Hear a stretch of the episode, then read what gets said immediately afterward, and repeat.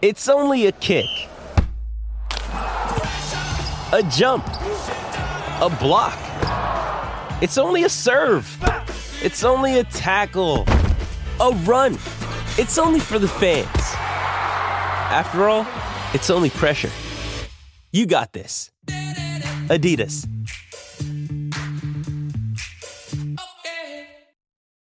When you need mealtime inspiration, it's worth shopping Kroger, where you'll find over 30,000 mouthwatering choices that excite your inner foodie. And no matter what tasty choice you make, you'll enjoy our everyday low prices, plus extra ways to save, like digital coupons worth over $600 each week. You can also save up to $1 off per gallon at the pump with fuel points. More savings and more inspiring flavors make shopping Kroger worth it every time. Kroger, fresh for everyone. Fuel restrictions apply.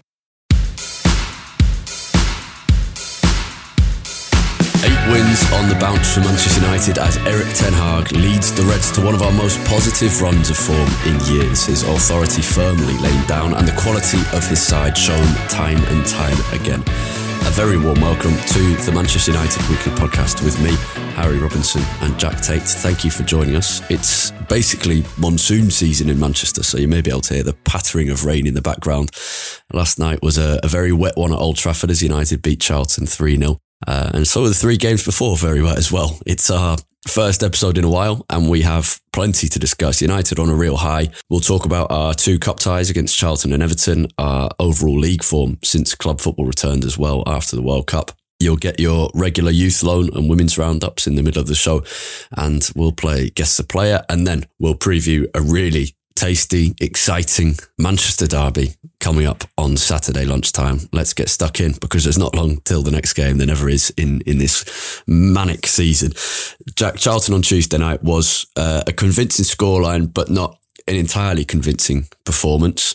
Uh, some real positives, but before we do kind of the, the bigger pictures, it's another one of those games which is a very good result, but we, we did ride our luck a little bit as I think we did against Wolves and Everton uh, especially as well. That's fine for now. We will have to step it up soon to to keep these kind of results going. But into a League Cup semi final is is what exactly what we wanted at the start of the season to be in a top four race and then comfortably reaching the League Cup semi final is very good and a real opportunity now. Yeah, Charlton itself, especially the second half, was probably the weakest I've seen United play since we've come back from the World Cup. But after getting the job done, it's been the perfect way you could ever imagine United returning to action. Six wins on the spin, five clean sheets, five of those wins com- coming by more than one goal, which is something we mentioned during the World Cup. We yeah. wanted to see United start winning some games more comfortably. We've done that. Like you said, we've ridden our luck at times, and there's always the caveat that we haven't exactly played the most difficult fixtures. But these are games United have struggled in in previous years, and these yeah. are the games you should be winning 2 3 4 0. United are finally doing that and playing some convincing football at times as well. It it's been enjoyable to watch United. It's it's enjoyable because it still feels like there is so much more to come from this team. Yeah. You know, if you go back to say the Spurs performance, which is still the high watermark that we've seen from United under under Ten Hag, we've I don't think we've really got anywhere close to that those heights in these last months since we've come back from the World Cup, and yet the results have still been as good as they have as they have been. Agreed. Yeah, definitely. We're going to talk uh, in a bit more depth about kind of the key players to the last few weeks in, in the second section of the, the episode. But before we move on from Charlton, there are a few players I think we, we must mention, beginning with Kobbie Mainoo, who slotted into midfield very well, age 17 on his debut. He was excellent.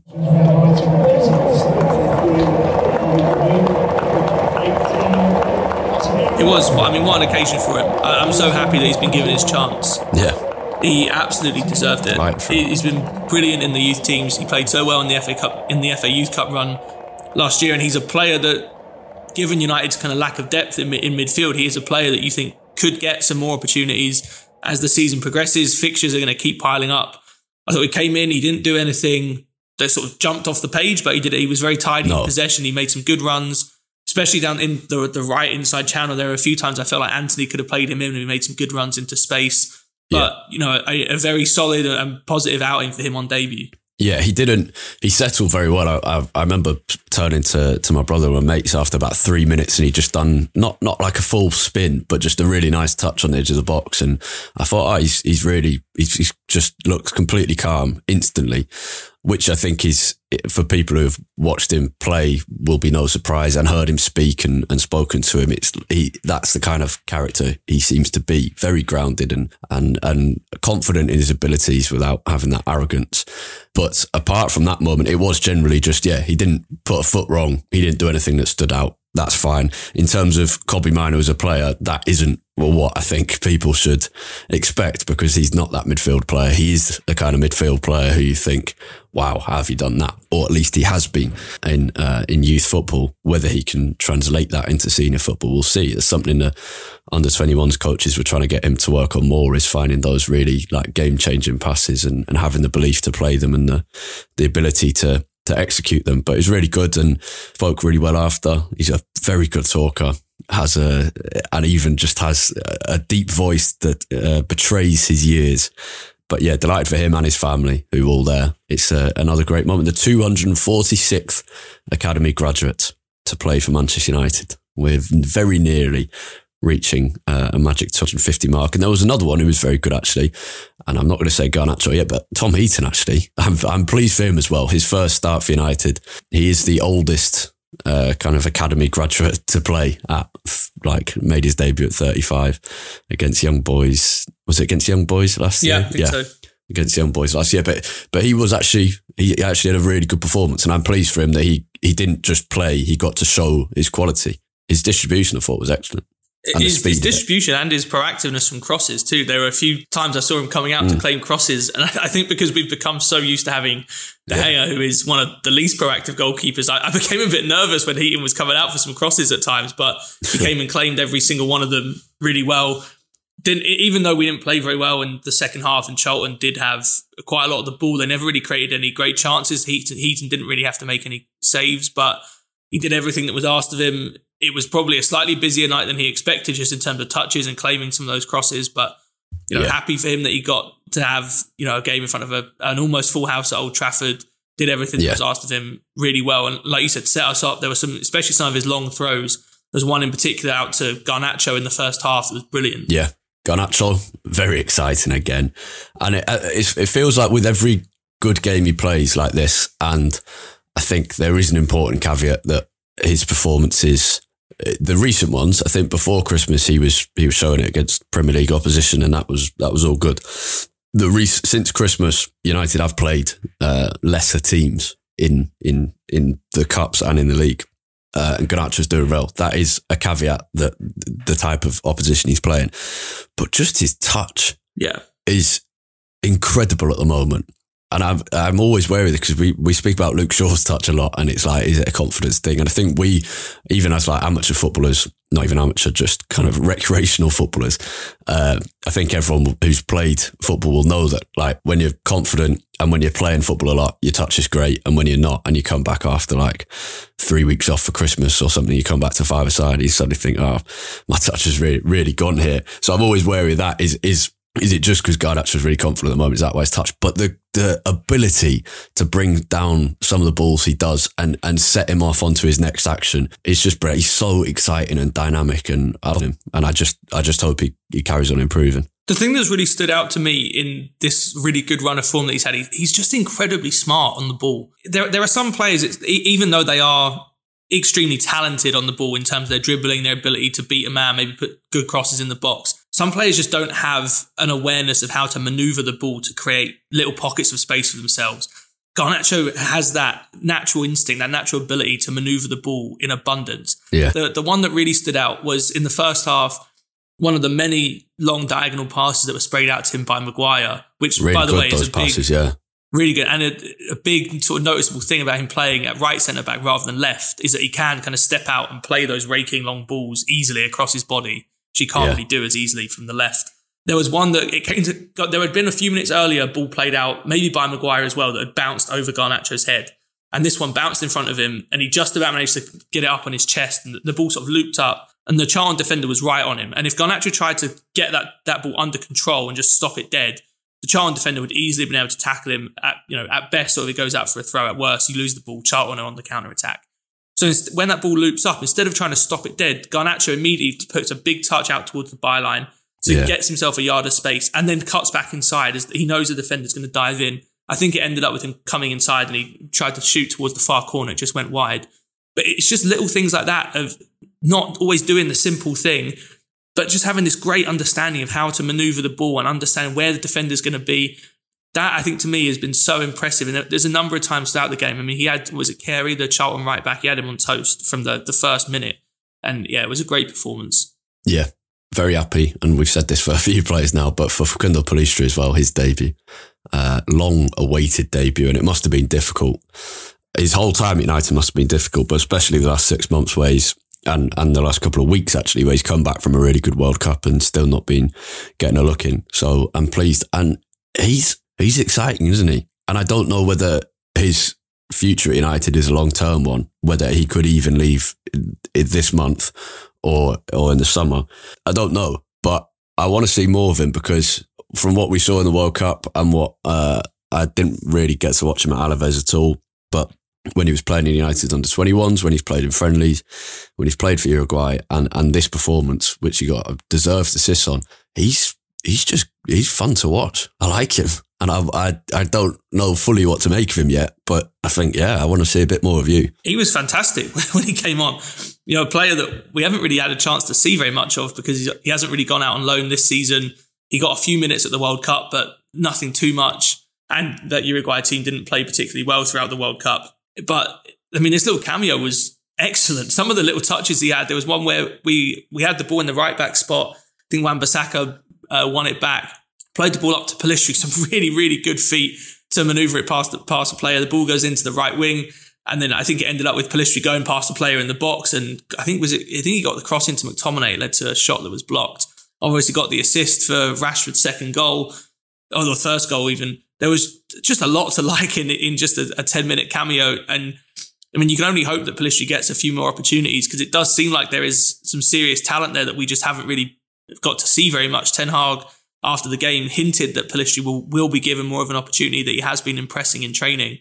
You know, it it sort of goes under the radar sometimes. I think just how deep United's stocks are in uh, in terms of wingers when you've got players effectively that can all play in the, uh, either left or right wing in Rashford, Sancho, Antony.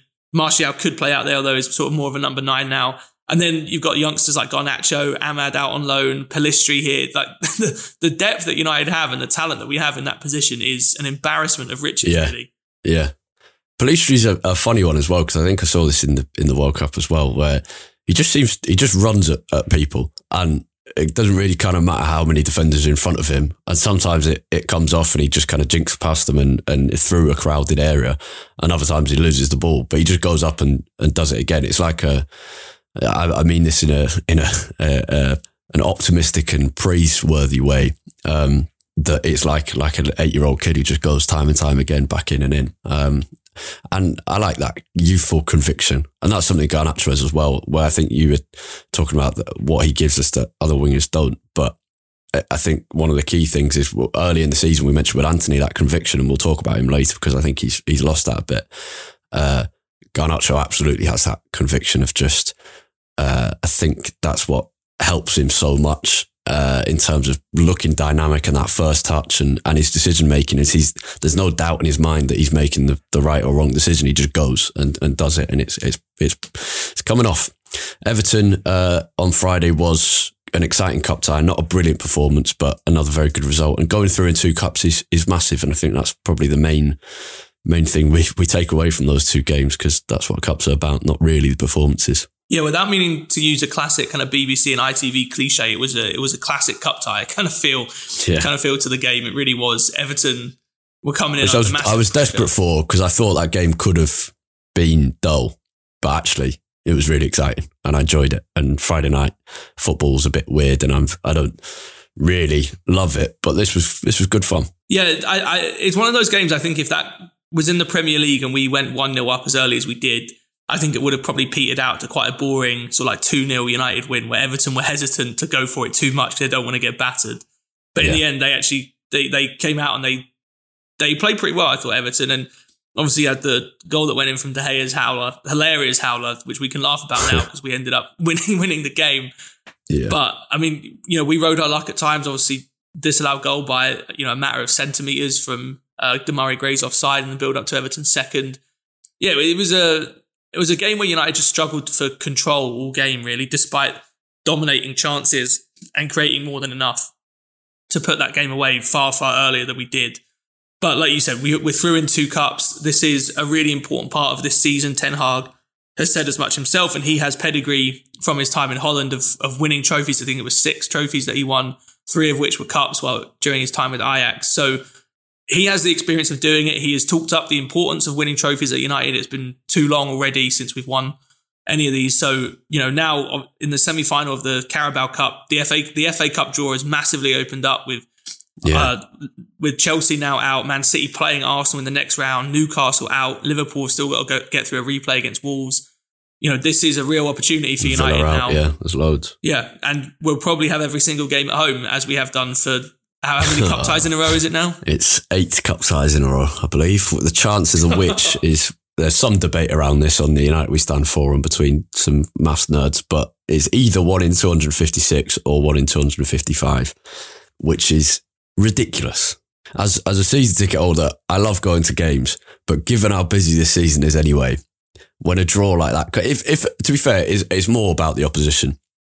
Home draw, Yeah. great if it's if it's someone exciting, but Reading, how many times Reading and Derby is just endless, and I know lots of people will, be, will be feeling the same. And uh, genuinely, like the amount of jokes, different group chats or different sets of mates, like United supporting mates, that will speak about the cup draw well before it happens and go, oh, yeah, I bet we'll get Derby at home, or someone will say, I bet we'll get Reading at home, and it it just always seems to come true. I ju- e- either Prem- all Premier League ties are boring, although Everton ended up being fun. Uh, so I'm a bit bit hypocritical there. Uh, but Derby and Reading, I'm just sick of it. You want you either want fun, exciting small teams at home, or like a fun away trip. And and Reading at home is is neither of them. And just the fact so many are at homes. United fans haven't had a, an away cup day since COVID, Wow. which is genuinely a real shame because the away cup games are just some of the best because you get a massive allocation, Ma- way massive away following than you will in the Premier League. games It's so good. Even at, even Yeah. at Old Trafford, like here in the Everton and, and the Charlton fans were uh, unbelievable last night as well. They're, Yeah. they're so good, and for, like like you said, going to it as an away fan is such a great experience. Yeah. United would be able to take six, seven thousand to the biggest grounds, or four, five thousand to smaller ones, and that's that's, that's what you follow football for. And it- That's United fans are kind of be deprived of that post COVID in in the cup scene. But the draw has opened. One of my favourite things from the chance. weekend was speaking of like away trips to kind of small teams. Was seeing Arsenal playing at Oxford with some guys just perched on top of a van in the car park at one end of the stadium.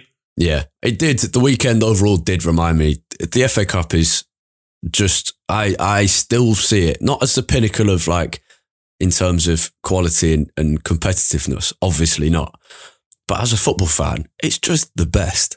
The third round weekend, slightly ruined by the fact United were Friday night, but that meant I did then get to watch kind of the whole FA Cup weekend. Um, didn't manage to get to get to a game on Saturday, which was a shame because Stockport was sold out before I could get a ticket. But it's it's just like the the number of games and the number of storylines is so good. And it, it brings everything that's good about football together, where you have some really quality games, some scrappy ones. You have Arsenal going to Oxford with three stands and, and people standing on top of a van, but also just the biggest drama you can ever imagine, like Stevenage beating Villa late on, uh, Sunderland winning late on. I can't remember who it was against. Shrewsbury. Um, but so so many like that. Shrewsbury, yeah, um, yeah, brilliant. I love the FA It's Cup, just- and I'm it's glad United's like, still in it because seasons always feel better when you're still in the FA Cup. For some, always, I, I think over the last couple of years, it's felt, especially because there haven't been fans, or there wasn't fans for a couple of seasons, it felt almost like a bit of a nuisance, the FA Cup, because you didn't quite get that Yeah. that sort of sense of like magic that comes with it. And it, it just felt like it was just getting in the way in terms of fixture congestion. But now I think with fans properly back, the, the competition is regaining its sense of importance. And I, I think what I love about it is that you get these just massive culture shocks so often. And like Yeah. the, the the the view of like Arsenal players used to, you know, this absolutely beautiful stadium at the Emirates, walking into these little dingy training training group, uh, sorry, dressing rooms at Oxford, you know, or, or Wrexham potentially getting drawn with a, a Premier League team, which didn't end up happening. But it's just these like massive culture shocks that I think is quite unique to English football because the ladder is so long and the, the sort of the, the separation between the top clubs and, and the bottom clubs is so big in terms yeah. of just like the facilities that you get. It's just it is such a great spectacle watching players and teams in, in scenarios and in settings that you would never normally associate them with. Yeah, that Wrexham game was mad.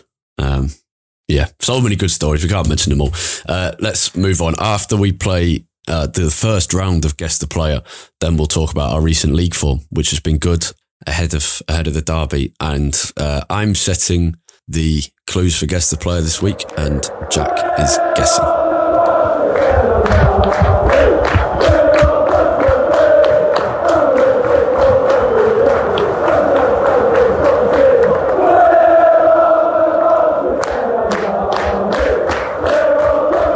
first clue for guess the player, Jack, is, and just a very quick reminder of the rules. There are three clues. You get more points the quicker you're guessing. That's pretty much it. First clue is I'm an Irish defender who made 199 appearances for Manchester United. I'm an Irish defender who made 199 appearances for Manchester United. And uh, unless you have an instant answer, we'll move on and you can guess after two or three. No, I mean, when Irish defenders come to mind, the two that when when you say Irish defenders, the two that immediately come to mind are John O'Shea and Denis Irwin, but both made way too many appearances for that. Interesting. Okay. Let's move yeah. on. No one else immediately comes to mind, so we'll see after the second yeah. one. Okay, let's talk about the recent league form. It's been brilliant. I mean, eight wins in a row in general, but that includes three cup victories, so five consecutive league wins. Yes, some of them being uh, so so called easy games, but it's it's just I mean it's stating the obvious, but it's hard to win five games in a row. Whoever you're playing, it requires focus and, and concentration and uh, no mistakes. Uh, and United are putting in, I'd say, seven out of ten performances most weeks recently, but sometimes six out of ten and still winning. Um, and the way that Ten Hag's managed this return from the World Cup is I just I can find no fault in it at all.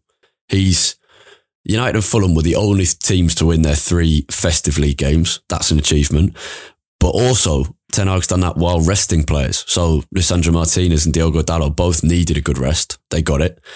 Uh, Ten Hag then put his authority down even more with the Rashford incident at Wolves. Fantastic. And that kind of this this last couple of weeks represents the whole last 10 months where I think I, I, don't know how he could have done a better job up to this point. He's not only just outdone expectations in terms of performances and results for me, not by a massive distance, but by a fairly considerable distance. But he's also outdone expectations in terms of his handling of the media as well. And I think that makes a massive difference to the pressure that any manager's under. It's been it's been great, hasn't it? It really has. I I've got to say I'm I've been so impressed with Ten Hag in so many ways. And especially with the Ronaldo cloud gone from the club, it feels like we are now sort of entering a, a, new period in his management where it seems like everything is just a bit clearer. And there isn't this this thing sort of hanging over the club in terms of the, just in the media all the storylines and everything it's much more focused now on the players. We've seen Rashford step up massively since Ronaldo's gone. He was already before but he's sort of taken that to another level. This feels like a and we mentioned it at the start of the episode. I, I think what's been so great about this is United have come back. We said won six games in a row, five clean sheets. We started winning games by more than a goal, which is a big thing that we wanted to improve from the start of the season because we couldn't keep living on those sort of unsustainable, really close margin of victories that we were having earlier in the season. But we've done it all without really playing our best. There have been really good moments. Yeah. You know, there's been some periods in games or some attacks where you think, wow, this is what we're capable of when we put it all together. But I don't think we've even had a half where you'd say United were sort of nine, 10 out of 10. Like you said, it's been six and a half, seven out of 10 performances most of the time. We've ridden our luck on a few occasions, especially against Wolves, against Everton, even at times against Charlton. But you, you got to take your opportunities when you are presented with that kind of luck as well. And that's something that I think United have, have started to do. As as we move forward, this is a, now a massive ten days for the club because the way that the, the City and Arsenal games in particular, the way that those two games pan out, massively change the complexion of the rest of the league season for United because you win both of those games. All of a sudden, at worst, you're one point behind City. Don't whisper it. And, and Don't six say it points behind. Arsenal. but but lose both Yeah. of those games, and, and you're now what twelve points behind Arsenal, uh, seven points behind City, and it feels like we're kind of out of the title race, and it, it's more sort of looking over our shoulder at Tottenham. So a massive 10 we're days not, we're up. not whatever happens we're not in the title race we we might be uh, kind of holding on to the to the the tails of city and arsenal but i don't know yeah I saw an article I- I- in, in you- the Athletic by I think it was Mark Critchley, and this this was like ten days ago at this point. He was saying, you know, there is now talk of the title at Manchester United, and it doesn't feel ridiculous. I was thinking, well, hang on, we've, only won Yeah. at that point. We've only won sort of three games. what do you row. mean by ridiculous yeah yeah but that right i say that as as a fan who who i don't want to like get my hopes up you know what i mean but as as a footballer that's not how footballers think and if united are within six points say in in two weeks or whatever they will be thinking about the title because that why why would you you obviously would be so as a fan and as someone I like to think with fairly measured opinions, United are not in the title race right now. But in the dressing room, if United beat City and Arsenal, they will obviously think, yeah, we can we can go and win the title because why not? We should talk about a couple of players who've, who have stood out, beginning with Casemiro. And I'll let you start on on this wonderful man. it, well, just how how how good is he to watch? Yeah, I mean, the the ball recoveries, the the the amount of ground he covers defensively, it feels like he's just one step ahead of the game at all times.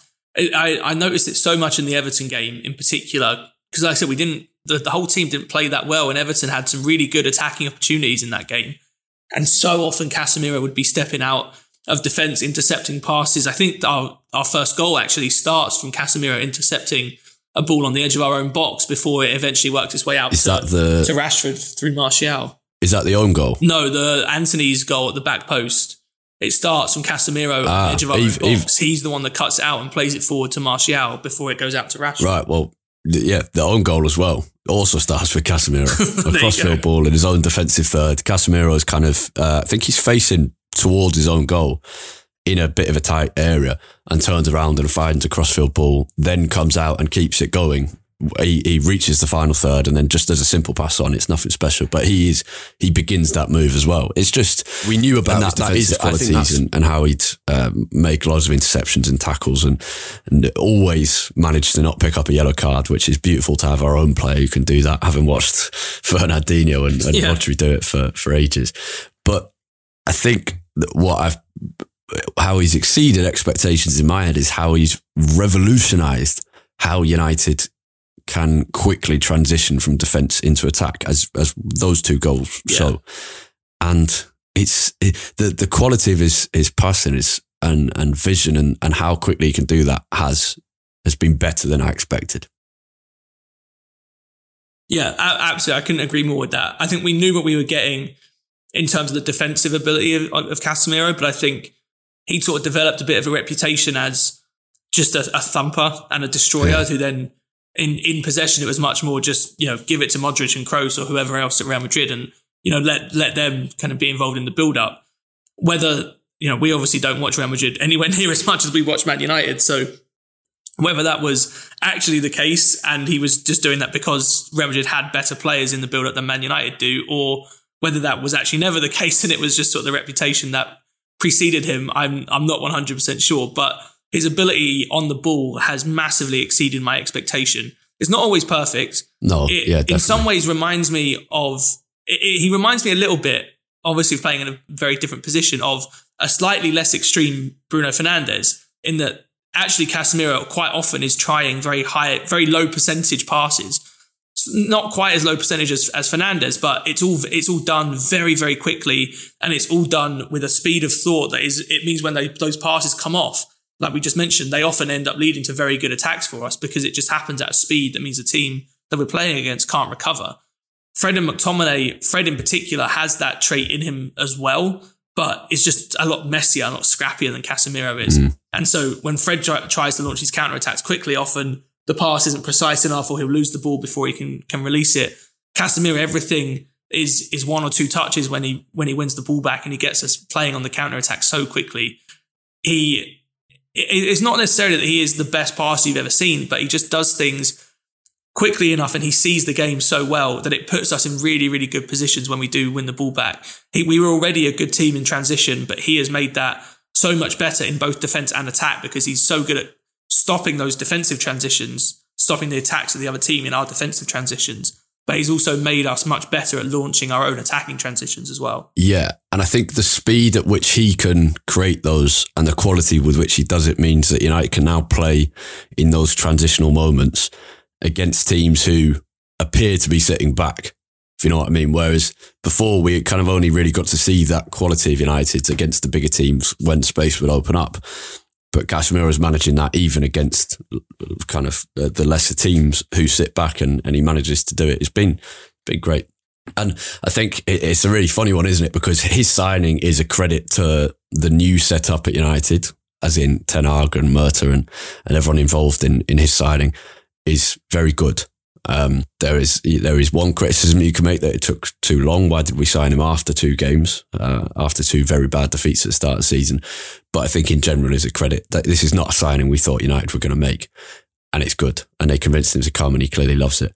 Uh, but how long did we wait to see this signing made? And and the the impact is already is just astonishing. United have removed what was our biggest weak link for a decade. And the impact's just obvious for everyone to see. And you think this is how good Casemiro is, is, is actually a stain on, on all the decisions made with regard to recruitment over the past decade, because this is what can happen if you do it right. It's, yeah, it's, yeah, massive. Um, Luke Shaw, also as class as Casemiro, I would say and and, centre back as well, which is massive. He he's been really good, hasn't he? I'm so impressed with him. So so good. I mean, I, to be honest, the Shaw's ability and his, his his impact on this United team was probably only fully hit home to me watching us last night against Charlton, where Malacia played. Malacia played fine. He didn't have a bad game by any stretch of the imagination, but just seeing how different it is having Luke Shaw in the team especially at left back compared to what Malacia brings going forward. It is just such a massive difference that Luke that Luke Shaw brings to us. And at centre back, he stepped in, uh, didn't didn't have any real trouble, didn't get bullied once that you might have expected when a fullback moves into centre back. And I and you know what, I've got to give a lot of credit to Ten Hag as well. Obviously, in the first game when Shaw played, well, what game was that? Was was that Nottingham Forest? I believe so, yeah. When Maguire had the yeah. the bug you know that was that was sort of enforced. Maguire was on the bench, but wasn't fit enough to play the whole game. But then against Wolves, when Shaw played there again, it you know Ten Hag could have easily played a different centre back there, but he's he's recognised that having a left footer in that left left hand centre back spot is a massive part of the way he wants us to play. He put Shaw back in there, and Shaw responded with just a, such a such a good performance. He is I, it almost goes under the radar, I think, how big Shaw's improvement has been over the last couple of years. Because if you go back to even the start of Ole Gunnar Solskjaer's time at United, Shaw, Shaw's United career was in a little bit of jeopardy. Maybe not in terms of, of leaving the club, but he, he wasn't a regular starter. He was, he was he, outperformed season, by he, Brandon Williams. Yeah, exactly. Alex Telles played the majority of last season, partially because of injuries, partially because of form. You know, the resurgence that he has had is is unbelievable. And he's now like you said, up there with Casemiro and, and Rashford as two of United's or three of United's most important players. Yeah. Particularly big is that he's now an option at left centre back going forward. And I think will probably play for the first leg of our Europa League match against Barcelona there. Is not maybe not probably, possibly. Uh, the other option would be I don't know who else he'll he'll put there because Ten Hag's sacrificed some principles. We've gone through them in the past, but this is clearly one of the non-negotiables. Is like a left-footed ball player at left centre back is something he, he, values massively, and we can you can we can all see why. Uh, I think Shaw's performances at centre back showed that. Um, but yeah, it's brilliant. I mean, Shaw, Shaw's stats. I'm looking out at his as an FB Ref uh, football reference like scouting report page. His in terms of his percentile among fullbacks, his, his on the ball numbers are off the charts. Assists, expected assists, shot creating actions, pass, pr- progressive passes, all of them in at least the 80th percentile or higher among fullbacks. Mm. He's just, you know, a lot of fullbacks that are good on the ball, you just kind of associate them with, with good dribbling, you know, driving to the byline, putting crosses in, sort of the more traditional fullback. But Luke Shaw is, he's blossomed into a sort of slightly different kind of fullback, slightly more in sort of like the Trent Alexander Arnold mold, where it's actually just his ability on the ball to progress a team up the pitch is unbelievable, unbelievable. And he Some has of the passes himself. he plays. Yeah, exactly. Because he lovely. Yeah. Even just a couple of years ago, he was a bit more of that traditional fullback. He's always been good going forward, but it was more the runs that he would make. He was very good at overlapping with Rashford. They built up a good understanding. It was more kind of getting to the byline, getting crosses in. But I think partially as he's matured and, and partially because of Ten Hag's system where he's pushing his fullbacks inside a little more, you know, Shaw has improved massively in his ability to play in slightly tighter spaces and to function a little bit more as like a midfield player at times. And you're kind of seeing that in the stats that he's he's putting out this season. It, his output in possession is just so so good. He's been here for it was just while he's speaking. I thought he's he's almost been here for a decade now. Like uh, he's um, yeah. he's not like literally about to hit a decade, but I think eight eight seasons. Maybe he might be in his. Well, I was season. watching after Gareth Bale's retirement yesterday. I was watching a compilation of his like 10 outside the box goals from 2012 was, 13 sure, and one of them was against yeah. Southampton where he's beating where he's beating Luke Shaw in one of yeah. in one of those videos. You just think like he's been around a while 20, now, and it was what 2014. Yeah, joined 2014. When he Yeah. United? I'm just trying to. Is he 27 now? I think he is. Yeah, 27. There's still plenty of, of, of room to grow. By the way, I, uh, if, we spoke about. I was just saying we spoke earlier about like being very happy for players. It was just striking me there when you were speaking about him, and I, like now when I picture Luke Shaw in my head, you, he seems like a like a world class footballer. And I think it's helped by his performances for England and kind of the stature he has within the camp there. Uh, and that, that England team now has a very good reputation. But there is always that thing of why is Shaw brilliant sometimes and less good other times. But regardless, his reputation now, at least from my perspective as a, of a world class footballer, you think, oh, we're talking about being happy for people on their debuts. But Shaw's United journey is a it's not an incredible one. It's very believable because it all, it all makes sense. But it's it's great to see the growth he's had since joining, since breaking his leg, since having a rough time under Mourinho, all of that. So yeah, I'm pleased for him as well. It's not just the, the kids we're pleased for. Yeah, I mean his his United story has he, he's quite a good representation really of United's is, yeah. Yeah, since right. Sir Alex Ferguson left. He's kind of risen and fallen as the team has risen and fallen if anyone, I'll, I'll tweet this after we finish recording, Harry. But there's if anyone wants a really good representation of just how good Luke Shaw has been on the ball this year, you go go on his football reference page on the passing section of his scouting report. There are uh, I think 18 stats on here about his passing, and every single one he is above the 80th percentile for fullbacks. Good it is an absolute joke just how good he's been, and some of them are just especially progressive passes 94th percentile, passes into final third 97th percentile, progressive passing distance 95th percentile, passes completed 96th percentile. Yeah. He's he's playing at, at a level I don't think we've seen the United fullback play probably since Patrice Evra was around. Honestly, yeah, we must move on. Uh, we're we're running out of time a little bit. We got, I'm going to save Rashford chat for the patron bonus Q and A because we've got several questions on him. But very briefly, I just, my God, I love that man. And I love seeing, I love seeing him score for Man United. It's just, it is just the most unbeatable feeling. Like if, if that third goal against Charlton, it's Charlton Athletic, they're a League One club.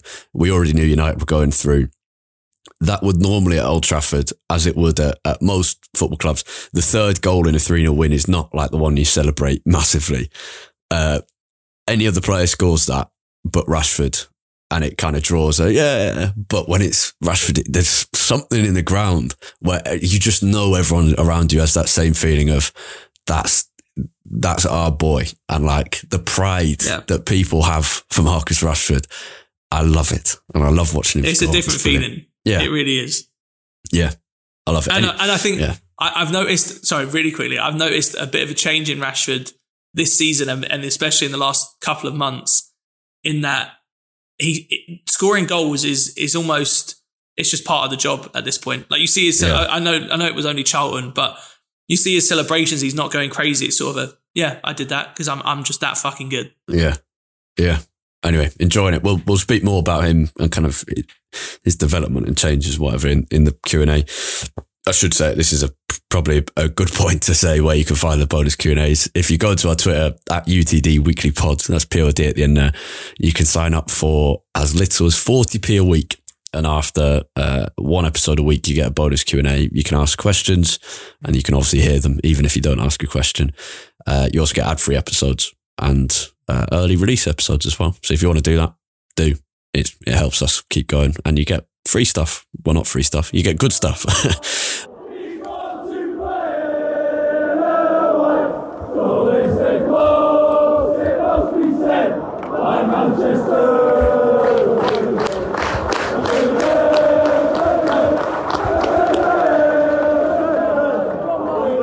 Bruno, we haven't really got time to talk about him, but he's been good and got a rest before City was good. Antony is an interesting one. He scored against Everton, scored against Charlton. The Everton goal is not one you think of as brilliant. The Charlton one is. Let's hear from, yeah, let's hear from regular contributor Kane Smith because he wrote an interesting piece for United District last week on the criticism of Antony because he's getting a lot, and we'll talk about that after we me and Jack will talk that uh, after we hear from Kane. But this is Kane kind of summing up the piece he wrote, but without the helpful graphics that, that were in his piece. But he does a good job of it. So let's hear from him. Antony is one player that has split opinions since his £85 million move from Ajax in the summer. His extortionate price tag has brought upon large expectations, and whilst he might not be the complete package, he offers United something that not many others in the front line possess. The Brazilian is a very smart footballer, and that is one of the main reasons that Ten Hag brought him with him from Ajax. He is very astute and intense when defending, and also provides width very well, which was shown on Tuesday for his goal. But he's also got a very good sense of finding and attacking spaces inside of the area.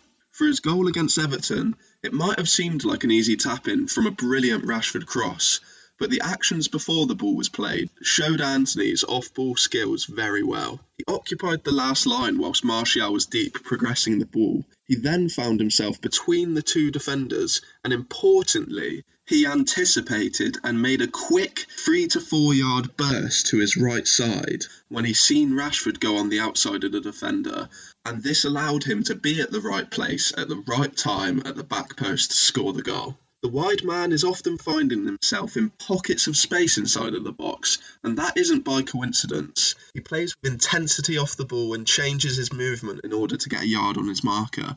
He used a bounce move where he nudged the defender one way to bounce back into the space inside the box, ahead of the own goal from Coady against Everton for an example.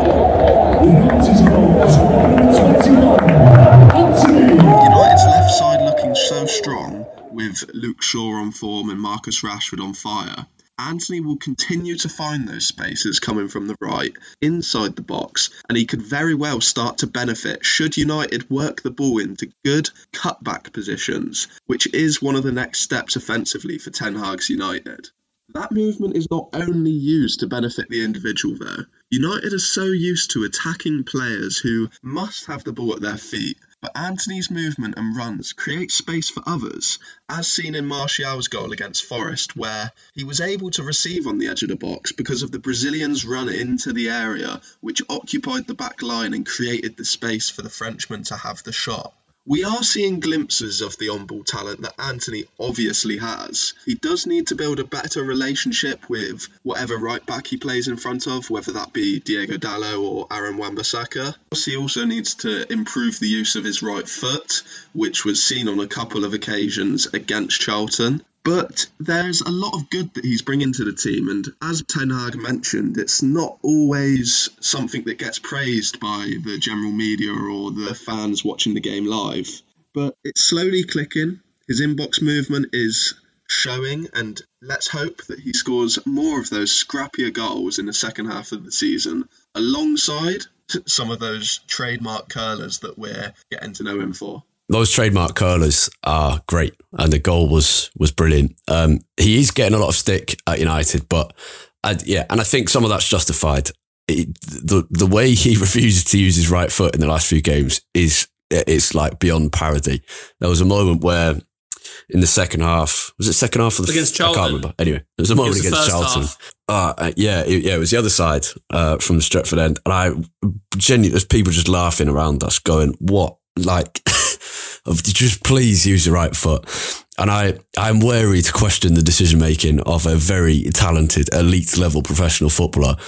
But you do think, come on, like you need to add a bit of variety to your game. So I think, would you agree that the criticism of him is absolutely justified in that regard? especially for the first couple of games that he played after the World Cup. I think he's been better in the last couple against Everton and, and Yeah. But yeah, in the first couple he was really poor. I, I, I think what's odd uh, when I when I've chatted to people about Antony, I, I keep coming back to just this idea. He's he's a weird player, and and he is.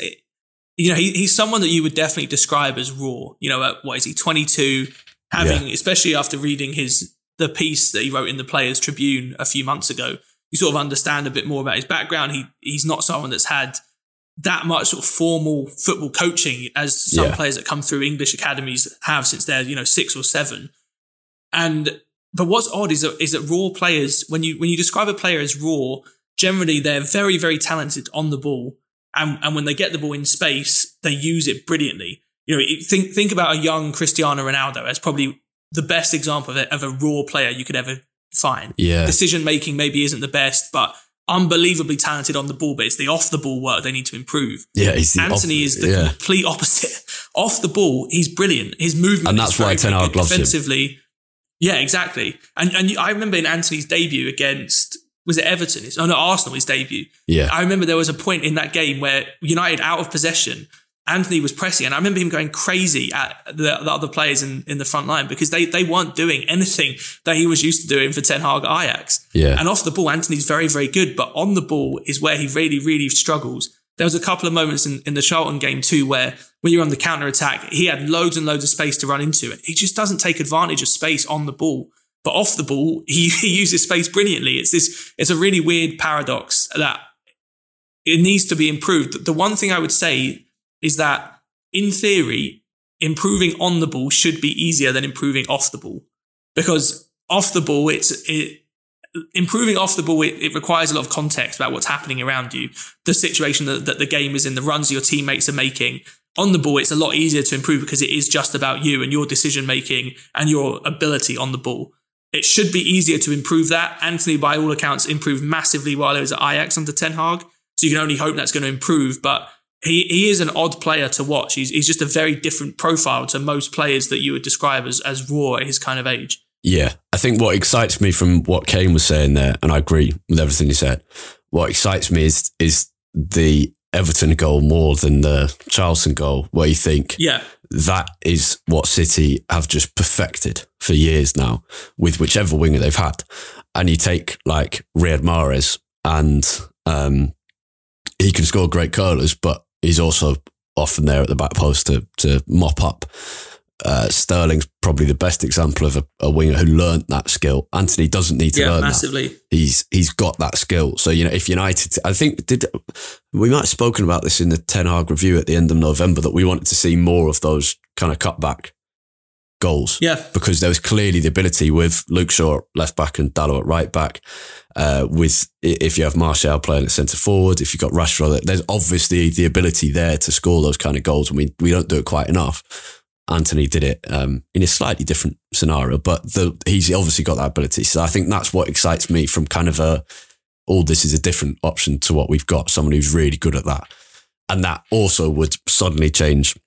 And this has happened a bit already, but suddenly change kind of the threat of United from a left sided team to a good team. Um, so yeah, should we, we, we better move on. We've been speaking for a while. We've still got plenty to go. so uh, should we do second guess the player clue? Um, yeah, let's do it. Clue number two, bear in mind the first clue to remind you because it's been a while. The first clue was I'm an Irish defender who made 199 appearances for Manchester United. The second clue is Ron Atkinson signed me for Manchester United and my defensive partner was Kevin Moran. Oh, Do you want a- an immediate guess after that or should we move on? I'll let Okay, so we're I'll, thinking- I'll, I'll read it out again just while you think. Ron Atkinson signed me for Manchester United. My defensive partner was Kevin Moran. Okay. So we're looking at probably mid 80s. Is it Paul McGrath? It is Paul McGrath. Well in. Is it? After, yep, after two clues. Your final clue would have been I played under Atkinson again at my next club after United, where the fans nicknamed me God. That was Aston Villa, of course. Yeah, Paul McGrath, 199 appearances and an absolutely brilliant central defender. Um, yeah, very good guessing. Well played. Well, I honestly, I don't, I don't know if I would have got it from the from the final clue. I didn't realize he went to Villa after United. Yeah, but I didn't. The Villa wasn't in the clue, to be fair. So no, yeah, yeah, but yeah. yeah. Maybe yeah, maybe it would have con- confused things more. Yeah, I think Villa fans, I think United fans of a certain age love Paul McGrath, but like he's properly seen as as as God's gift in uh, in Birmingham. They they absolutely adore him, and as do the people of Ireland, and rightly so. How long? How long after Atkinson left United did he uh, sign McGrath at Villa? Uh, so he didn't. McGrath signed for Villa before Atkinson became Villa manager. Oh right, right. right. I think while Graham Taylor was manager, and then Atkinson came in, and they they worked together again. Um, right. Okay. From memory, pretty sure that's right. Let's um, but yeah, very good guessing. Well done. Let's uh, move on to a youth, loan and women's roundup, beginning with the youth teams. Uh, United under 18s are in Youth Cup action this week. They play on Wednesday night, just after uh, we record this episode, just before this episode's released. So if you want more information on that game against Stoke City, you can see my reaction and analysis on Twitter at Harry Robinson 64, or you'll be able to find highlights on on the United website and all all the places they normally are. But it's a I mean, I don't want to speak too much about that game. It's an exciting game. United beat Palace three one in the uh, in the third round with a team that didn't include Kobbie Mainoo. He will obviously be missing again because he played uh, on Tuesday night, just just 24 hours before. Sam Mather is another one of the second year players in that team, is also injured, I think, for this game. So it, it will be a test for United. Let's see how they do. Hopefully they progress again. The 18s play Blackburn uh, away on Saturday morning. It's their first league game back since the week winter break, and the under 21s play uh, at 5 p.m. on Saturday against Liverpool at Leigh Sports Village. A couple of United youth teams enjoyed some some overseas action. Last week, the under 17s played in the River uh, Junior Cup and the under 19s in the Mercedes Benz Junior Cup, both in, in Germany, those tournaments. Big variety of teams from local German sides whose names I can't pronounce to bigger clubs like Borussia Mönchengladbach, uh, Eintracht Frankfurt, but not just German ones. Galatasaray were there, Rapid Vienna, lo- loads of clubs. It really, they, those experiences are so good. These were like little uh, five-a-side indoor tournaments they're brilliant for like just as an experience for the team and, and, bonding and whatever, but also the the skills that they they teach. United are big ones for encouraging that kind of level of like cage football, futsal. Zidane Iqbal played loads of futsal and and was good in these tournaments when he was younger. Maxi Oyedele was was really good at, for the under 19s the Mercedes Benz. Shay Lacey stood out for the 17s. You might have seen an outrageous goal he scored. Um, in, in one of those games, but they are five side football, so don't read too much into it. Um, Jack, in terms of loan news, there's probably one standout, and that's that's Amad, isn't it? What's he been up to? Yeah, he continues to to impress massively at Sunderland. It feels like every every week there's a new clip of Amad scoring or assisting for Sunderland. Yeah, he he assisted Sunderland's winner, their second goal, as they they came from behind to beat Shrewsbury. You mentioned it earlier. Shrewsbury went 1 0 up in the 80th minute, and Sunderland scored two goals at stoppage time to turn it around and get through to the next round of the FA Cup. And Amad assisted the winner in the 94th minute. Ethan Laird came off the bench in QPR's 2 1 defeat to Fleetwood. He only played the last 10 or 15 minutes in that one. And then it's like better news Alvaro Fernandez. So just on Laird, is uh, QPR's team was was fairly changed, I think. So that's kind of a, a sign of that Laird was kind of being rested for the league yeah, I mean, he's, games, he's been a regular for QPR all season, and he's also really impressed with his performances. So expect him to come back in and, and you know continue a, a, big run of games.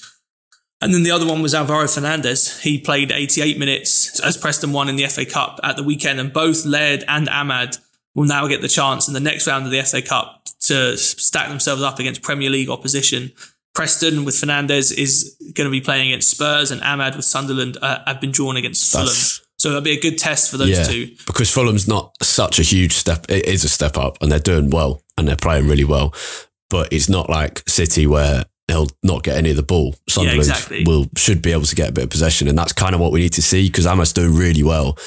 But unless unless he really keeps playing well and, and keeps improving, I think the likelihood is he, he, might then get a Premier League loan rather than coming back into the United team. So this this would be a great opportunity to really show what he can do. Yeah, I mean, with, with Amad, I think at times we sort of forget, and I, I certainly forget just how much money United paid yeah. for him and how much excitement there was about him. You know, he's he's come in, he's had a couple of impressive performances. I remember the was it the final day against Wolves last season where he, he was brilliant, best player on the pitch. I think he scored in that one. You know, there have been flashes, but it, it's absolutely been the right decision to send him out on loan. And he, I mean, he continues to impress at Sunderland. Tony Mowbray can't speak yeah. highly enough of, of Amad. And so he, hopefully that form continues. And like you said, we'll keep, we'll be keeping a close eye on how he performs against Premier League opposition in the next round. Yeah the women have been uh, there's a winter break in the WSL uh, because it's a, a, much smaller division, so they have time for that. They've been on a training camp in Malta over the last week, played a couple of friendlies. Uh, they're back this weekend at home to Liverpool uh, on Sunday, the 15th of January. Uh, kickoff is at five past two. The game's on BBC One for any UK based listeners who want to watch. Should be good. Uh, as a reminder of kind of the, the lay of the land, United are third in the Women's Super League at the moment with 22 points from nine games, two points behind second place Arsenal with the same number of games played, five points behind the league leading Chelsea, but with a game in hand on Chelsea. It's uh, an exciting second half of the season to come. There is no doubt about that. Let's um, let's talk about City, Jack. Uh, we haven't got loads of time, but this is a really interesting and exciting game. And United's schedule's mad, it has been mad and is mad, and so there's. But I think there's no doubt that Ten Hag will have had this match on his mind for like the last three, three to five games. I think there's some interesting lineup kind of debates to be had, but in general, it just feels like it. It feels like the close. It should be, and and Derby's often managed to shock in in what they do, but it feels like it should be the closest Derby in terms of how these teams are going into it in a, in a while. Yeah, I mean, Derby results over the last four or five years have ten- generally tended to be if City win, they win by a lot. If United win, yeah. we win by a goal here or there. And I think by me that. You, I mean, yeah, you you should see the, the way those those derbies in recent years have tended to go. The sort of game flow has been United very much hoping to hang on, hit City on the counter attack, and sort of let City dictate the game. I will be interested to see how we approach this because on paper, this is, especially given recent form, where City have been a little bit up and down and United have been pretty good. This is probably the closest you would say the team, the closest match these two teams have been at any point in the last, really, I would honestly, since Pep Guardiola came in. And so I mean, I'm excited. And well, it's, it's just, I do think there were times on look, United and City were, were the league leading pair in uh, start of 2021, end of 20, 2020. And there's loads of caveats there, I know, but I've, I know what you mean, but I think it's, it's close to that. There have been other occasions where it's, it's looked similar under Mourinho and Van Gaal as well, I think. But I, but I also think City haven't looked this vulnerable in quite a long time.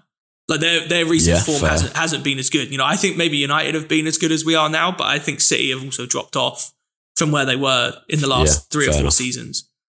Um, yeah. So I, am intrigued, regardless of, of, of, how closely matched the teams are. I'm I'm intrigued to see how we approach the game in terms of how much we want to try and impose ourselves on this match because this feels like an opportunity for United to go out there and, and try and impose themselves and sort of say to Man City, look, we are, we are, we are a good team. We can also play. You know, we're not just going to sit back yeah, and you have eighty percent of the ball, but that, that is a scary puts up a massive thought, risk. yeah, yeah, yeah. It is really interesting. I don't know what the right answer is it, we're at the honeymoon period with Ten Hag, aren't we? Where you just think, oh yeah, we'll just there's no point talking about. It. We'll just see what the manager does, and I'll, I'll have absolute faith in that. Um, yeah, it's, I mean, it's, I, it's silly, I, but that is kind of how football works. The, most of the team kind of picks itself. I think the only real question, well, one is Dalot's injury. He obviously came off against Charlton. Ten Hag said it was precautionary. I think that was a precaution. Yeah then I think yeah. the big the biggest tactical decision is in midfield. It, it's whether are, yeah, are we going to stick Fred with, or, with Eriksen or go with someone like Fred or McTominay. I would bring Fred in for a bit of bite because I don't think United can control the game against City. And I know that's not all Eriksen does, but I think given the quality that Casemiro's shown, given the fact Bruno Fernandes will be fresh, he was rested in midweek, uh, I think the fact we know we have a really good outball with Casemiro now, which we didn't used to have. So say say Casemiro wasn't in the picture and you knew you were going to have to play McTominay in that position, then absolutely you'd want Eriksen to give you that quality. And that was the situation United were doing in October. Um, now I think we have that faith in Casemiro. I think you're less reliant on Eriksen to give you that calmness and composure in midfield when you need it. And so I think you want that kind of loose, uh, kind of uh, just ex- mad energy of Fred. And he's, he's done well.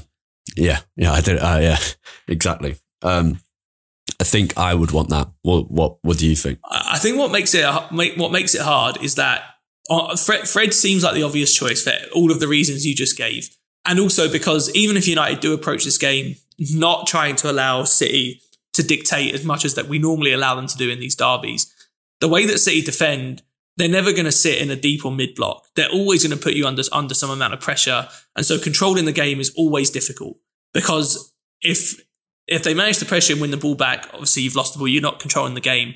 But even if you do manage to retain possession, it's rarely ever going to be controlled. You're always going to be under some amount of pressure. And if you get through that initial press, then you have space to run into. Again, you're still not controlling the game because you have good sort of attacking opportunities there.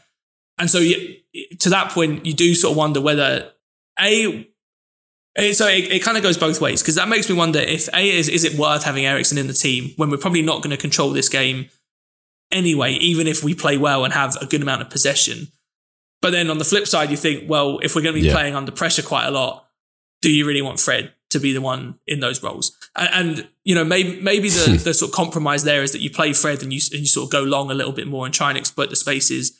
City at fullback, especially, have a few issues at the moment. Cancelo's been out of favour. That is certainly an area you feel like United can exploit. So maybe the sort of maybe the solution there is to play Fred and, and you sort of just say we're not going to play through midfield when City are putting us under pressure. We're going to go long a little bit more often, look to get the ball into the wide areas and, and kind of play from there. Maybe that is the solution and it somewhat mitigates Fred's limitations on the ball. But, you know, Fred receiving the ball yeah. 20 yards from, from his own goal with pressure at his back, that is a prospect that scares me. And I think that is is where the worry would come from. But is that is that where we've just is that where we've come unstuck against City? Because I don't think it is, and I've just gone back to check my notes from the episode we recorded after the game in October, and uh, I don't even need to do that. When when when we played against City, what, what what's the problem is that we never follow our runners, and they just do us like that. It's not actually that we're conceding possession because yes, uh, yes, in the October game there were a couple of get, uh, goals they scored on transition like that, and but that I don't think that was kind of the key problem. What gives me a bit of confidence going into this is that the concentration levels we've seen at United and that the players are speaking about is so much higher than yeah, they were in October, yeah. and the focus, and so I I feel positive about that. Yeah, I, mean, I don't think where we've come unstuck against City is is losing the ball out of possession, there's there's no question whatsoever that Fred is is the is the the better option. It was the the Fred in possession consideration was more, I think, because this is a I, I think United are going to try to I, think we're going to try to impose ourselves more in this game than we have done in most derbies in the past. Oh, it's such a it, that fills me with like both excitement yeah, exactly. and fear. exactly, um, yeah. but I, I think on balance, I probably would start Fred because I think the the potential for it going wrong is is probably it's easier to to get around Fred's limitations on the ball than it is to get around Eriksen's limitations off it. Basically, is, is I think the way I would put it. Yeah, agreed. And if it's not working and United are one down after half an hour, just change it.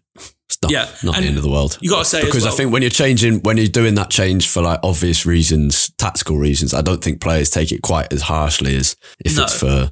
I mean, they probably do. But um, uh, what do you want to give a score prediction? Because I don't. I'm gonna go. It's I'm, so hard to call. I'm, I'm gonna go. I'm going to give a score prediction, but I'm also going to sit on the fence in the same way that you're doing. I'm going to go for a, a highly entertaining 2 2 draw. Wow, okay. I, I didn't even think of the possibility Here, of a draw. Here's, here's the, I'll, I'll, go. I'll go. I'll go a little bit more specific. I, I think United are going to come out the blocks fast. I think we're going to go two 0 up and try and survive in the second half, and we're going to cons- let let's see make that's that's one of the hard. That will be really hard to take. But then a week later, you'll think, okay, that's a massive sign of improvement and yeah and progress.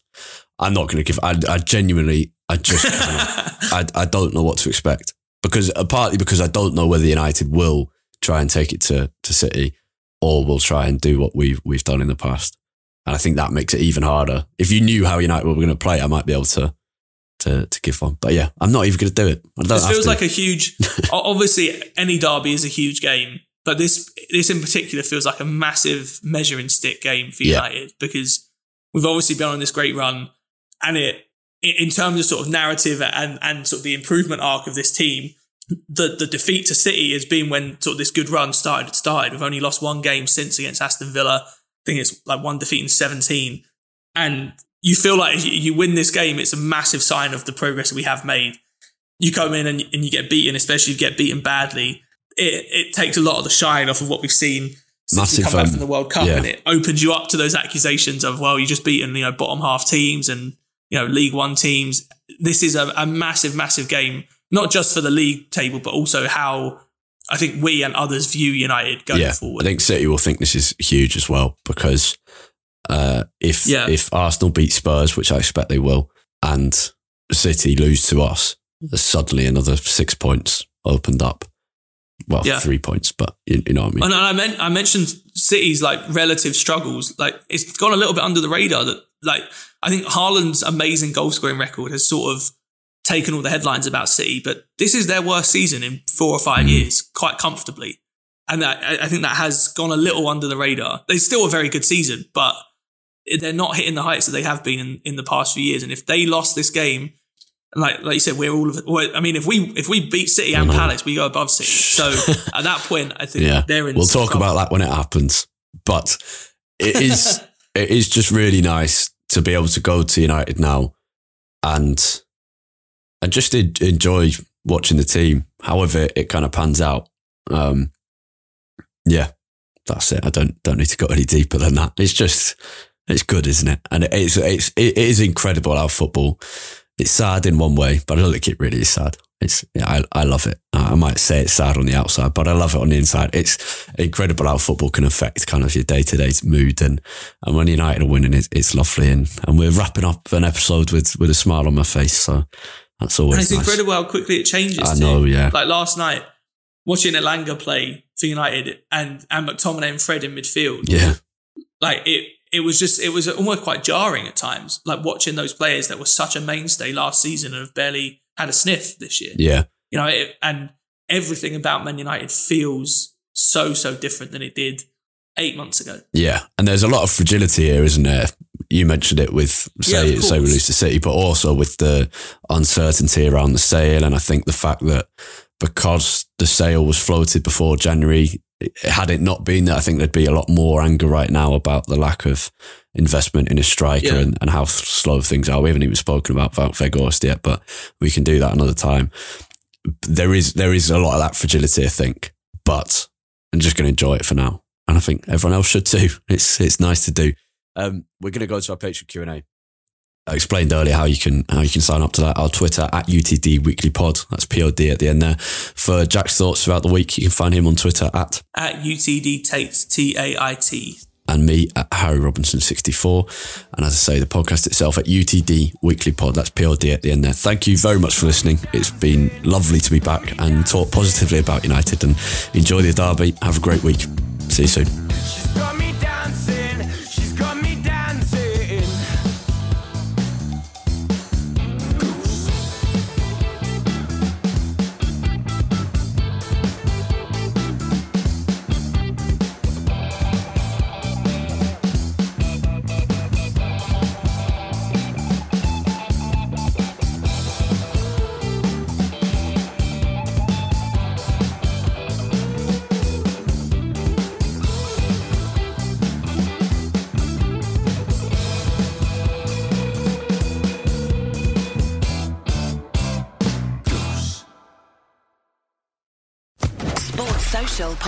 Network. It's time for today's Lucky Land horoscope with Victoria Cash. Life's gotten mundane, so shake up the daily routine and be adventurous with a trip to Lucky Land. You know what they say your chance to win starts with a spin. So go to luckylandslots.com to play over 100 social casino style games for free for your chance to redeem some serious prizes. Get lucky today at luckylandslots.com. Available to players in the U.S., excluding Washington and Michigan. No purchase necessary. VGW Group, void were prohibited by law. 18 plus terms and conditions apply. Step into the world of power, loyalty, and luck. I'm going to make him an offer he can't refuse. With family, cannolis, and spins mean everything. Now, you want to get mixed up in the family business. Introducing The Godfather at ChumbaCasino.com. Test your luck in the shadowy world of The Godfather slot. Someday, I will call upon you to do a service for me. Play The Godfather now at ChumbaCasino.com. Welcome to the family. No purchase necessary. VGW Group, void where prohibited by law. 18 plus terms and conditions apply.